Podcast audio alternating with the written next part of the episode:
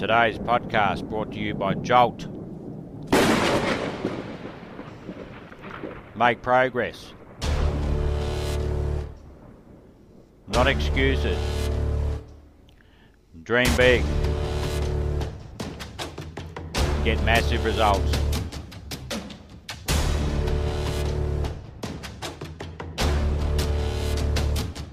See, a good minute is a miniature hour. An hour is a miniature day. A day is a miniature lifetime.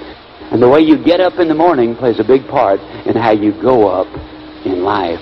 And I want you to think about this with me just for a moment as we talk about this. You see, in the game of life, when you sow an action, you reap a habit. When you sow a habit, you reap a character. And when you reap a character, you reap a destiny. And I want you to think about this with me. Every good habit known to man, whether it's losing weight, every good habit, whether it's stopping drinking or whatever it is, or tithing to your church, or being pleasant to your mate and your children, every good habit you got to reach up and grab and hang on to for dear life. Every bad habit which you acquire, whether it's obesity, profanity, promiscuity, homosexuality, uh, whatever it is, if it is a destructive habit, you will acquire it slowly and gradually. And before you know, you got the habit. The habit has got you.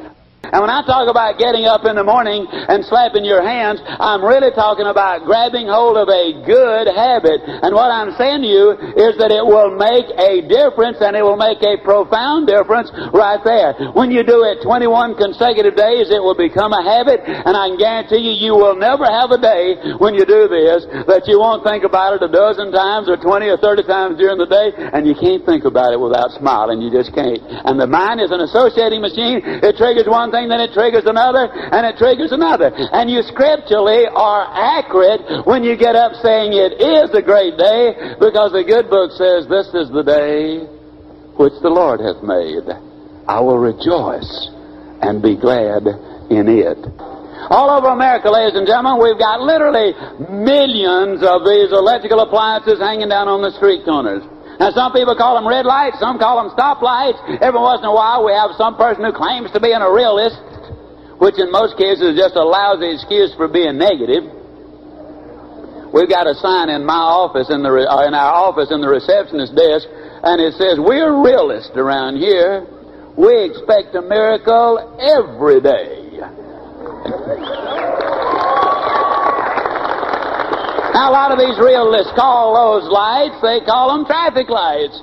But in the future, what we're going to understand is we got to change their names. You see, the average American spends 27 hours every year in front of those lights. Now, no, none of you folks would dream of doing a thing like this, but let me ask you, have you ever pulled up next to one of those lights or in front of one of those lights to wait on it so it would have the right color so you could go ahead? And as you pull up in front of it, you know, you look over to your left and you can't believe it. There's some dude sitting over there, and he's got his hands firmly gripped on that steering wheel. I mean, he doesn't want that car to go anywhere. And he's got his mouth all tightened up, you know, just in case he has to talk to that light. And then after a minute or two, you watch him, and he starts pressing the accelerator, race the engine, because you see, he understands that if he races the engine, it's going to change the color of the light up there. How many of you actually have ever seen some dumb bunny doing a thing like that? Can I see your hands, please?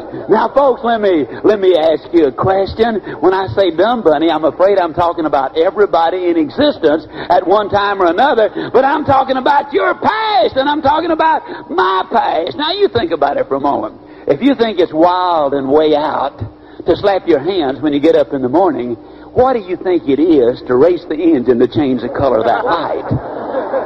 Now that's crazy because you're not going to change the color of that light with your engine. What you do want to do though is when you pull up to that light, you want to personalize it, you want to look up at it, and you want to visualize your name being on it. And you want to say, well look at there, that light's got my name on it, and it's put there so I can go further and faster and more smoothly and more safely to my destination. You see, the truth of the matter, it is a go light.